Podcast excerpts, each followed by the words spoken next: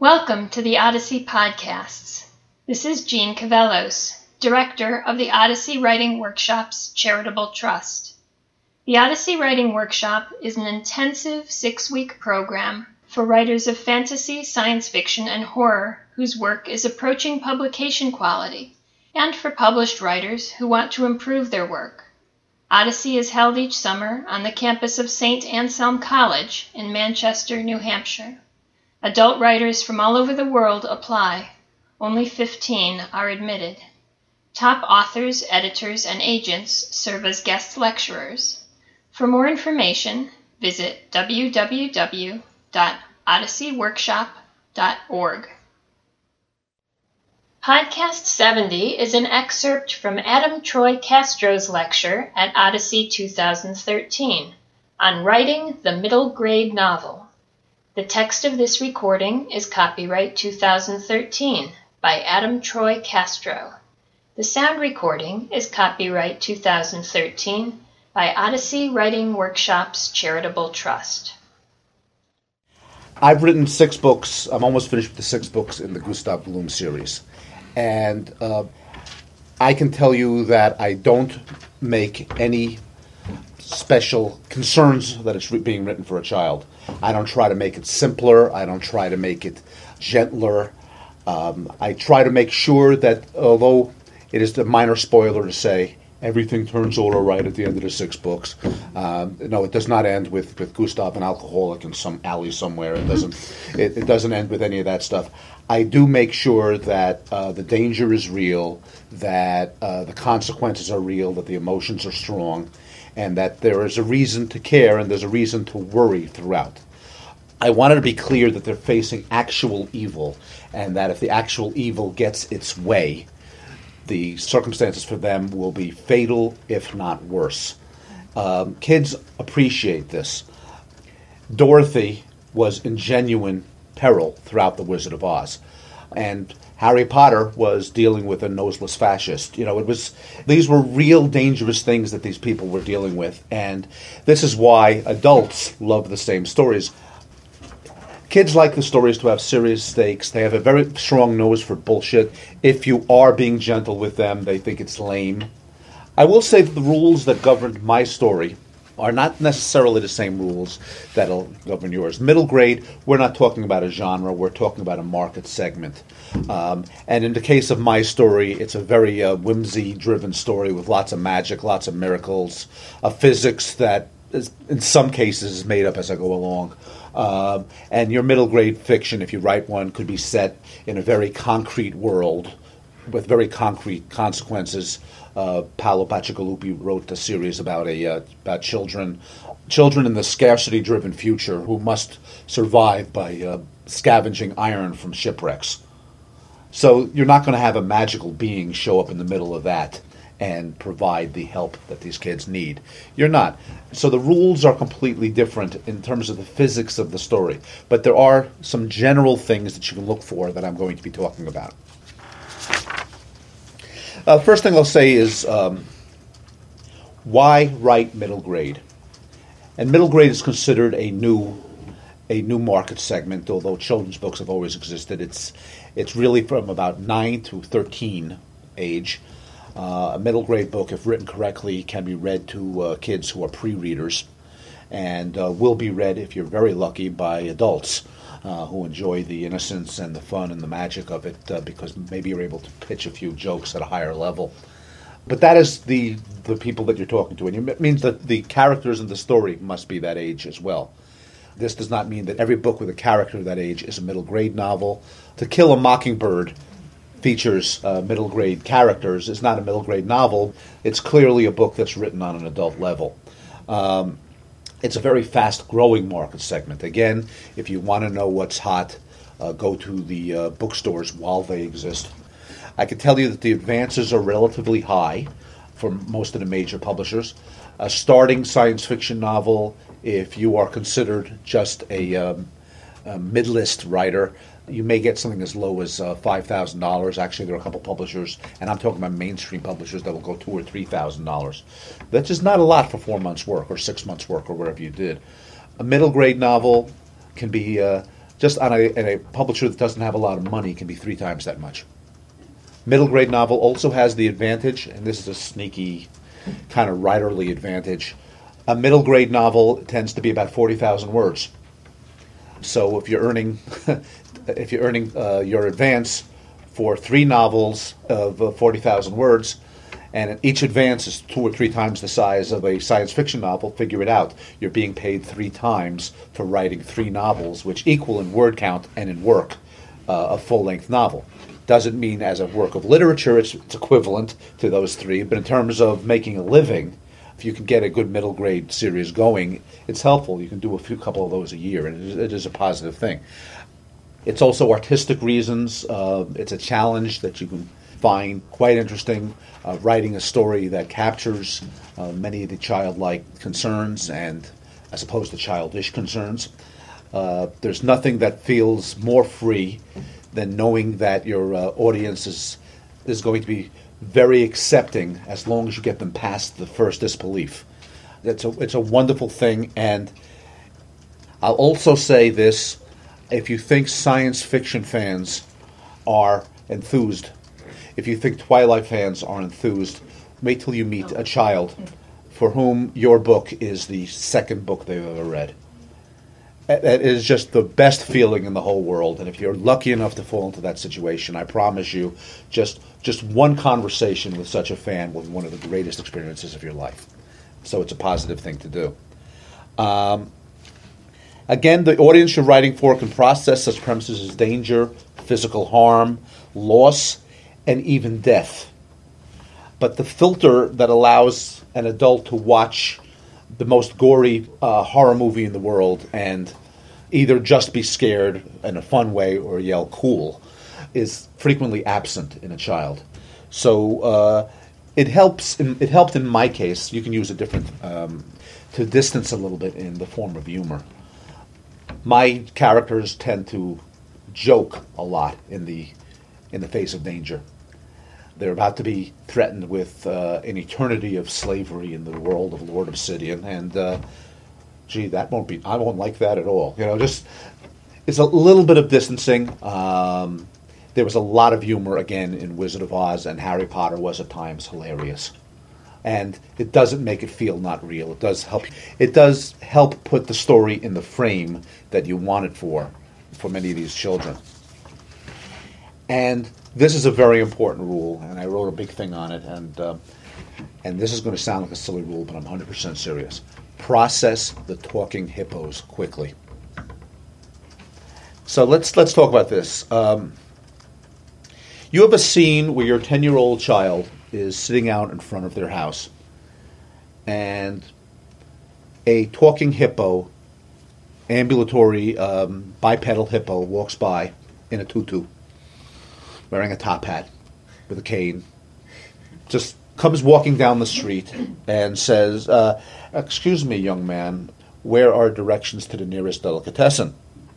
And says, um, Three blocks that way. And the hippo says, Thank you, and moves on.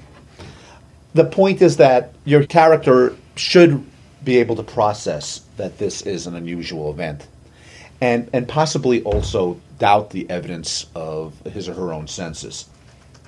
But one of the character traits that you are very much trying to convey is innocence.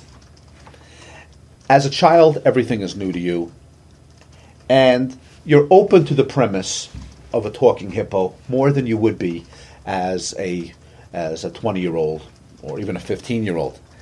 Um, I, I, talked to some of you last night about my kitten uh, that I got that I found last year. We had to have dinner with people at a cafe at a casino we took the kitten with us.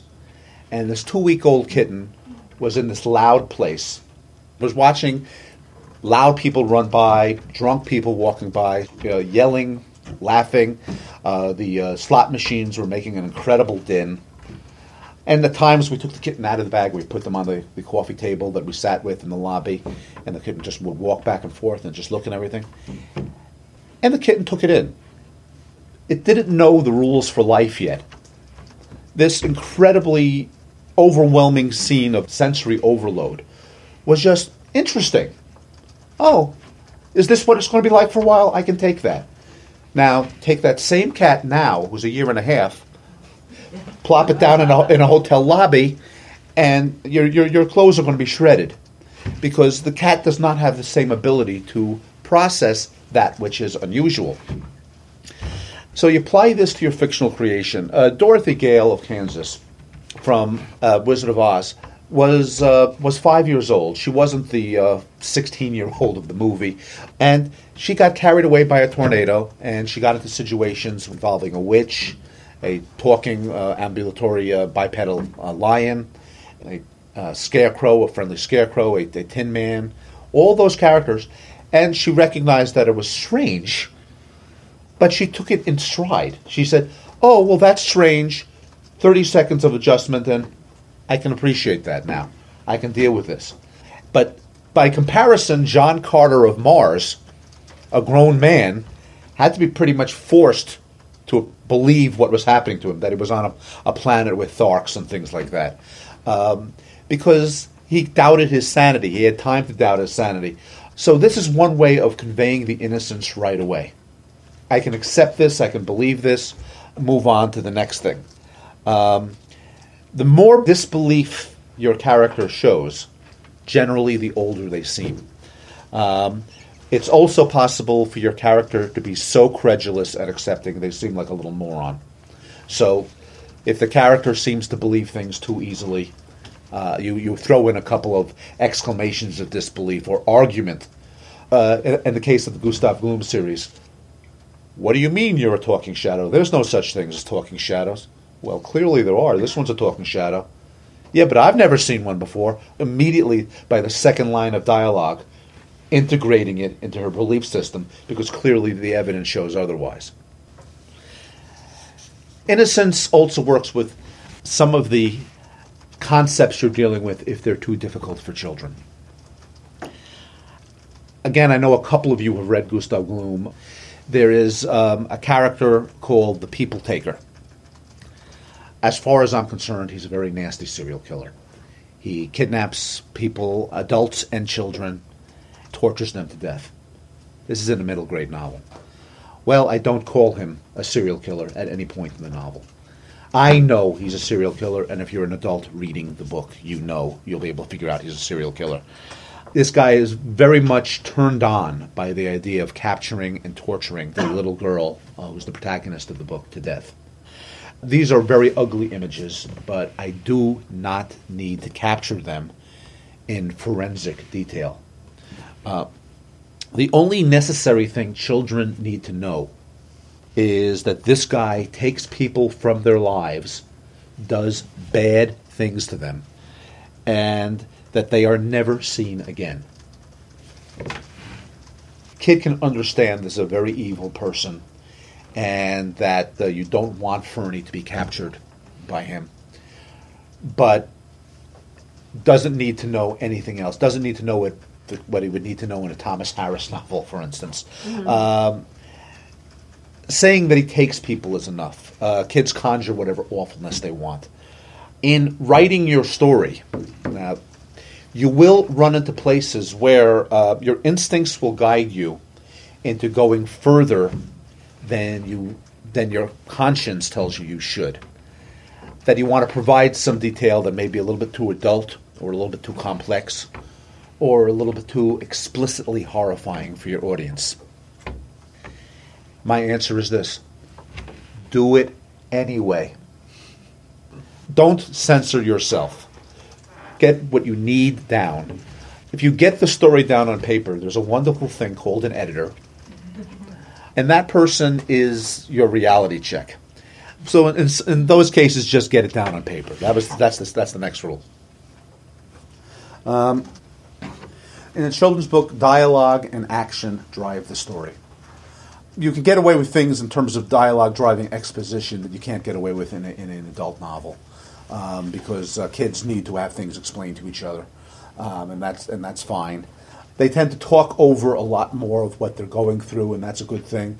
They tend to yammer back and forth a little bit more, in like a sentence or two. Um, they're not very long winded, or if they are, the other kids get excited and start shutting them up. Um, and again, please, You can process the talking hippos quickly.